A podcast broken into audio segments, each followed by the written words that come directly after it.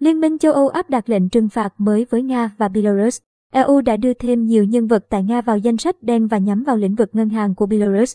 Chủ tịch Ủy ban châu Âu Ursula von der Leyen ngày 9 tháng 3 thông báo, các biện pháp trừng phạt mới của Liên minh châu Âu EU sẽ nhằm vào lĩnh vực ngân hàng của Belarus, tiền điện tử. Trong đó có lệnh cấm cung cấp công nghệ điều hướng hàng hải cho Nga và đưa 160 doanh nhân cùng nhiều nghị sĩ khác vào danh sách đen. Trong thông báo trên Twitter, bà Ursula von der Leyen cho biết, chúng tôi đang thắt chặt hơn nữa các biện pháp trừng phạt nhằm đáp trả chiến dịch quân sự của Nga tại Ukraine, đưa thêm nhiều cá nhân vào danh sách đen gồm các nhà tài phiệt, thành viên của Hội đồng Liên bang Nga, ngành ngân hàng Belarus xuất khẩu công nghệ hàng hải sang Nga và tiền điện tử. Trước đó cùng ngày, Pháp nước Chủ tịch Luân phiên Hội đồng Liên minh châu Âu EU cho biết, đại diện thường trực của các quốc gia trong cộng đồng đã nhất trí biện pháp trừng phạt mới đối với các nhà lãnh đạo, doanh nhân Nga cũng như gia đình của họ. Gói trừng phạt dự kiến có hiệu lực vào đêm ngày 10 tháng 3. Vụ trưởng Vụ Hợp tác Kinh tế, Bộ Ngoại giao Nga, ông Dmitry Birichevsky cho biết, Nga hiện đang nghiên cứu các biện pháp đáp trả về kinh tế.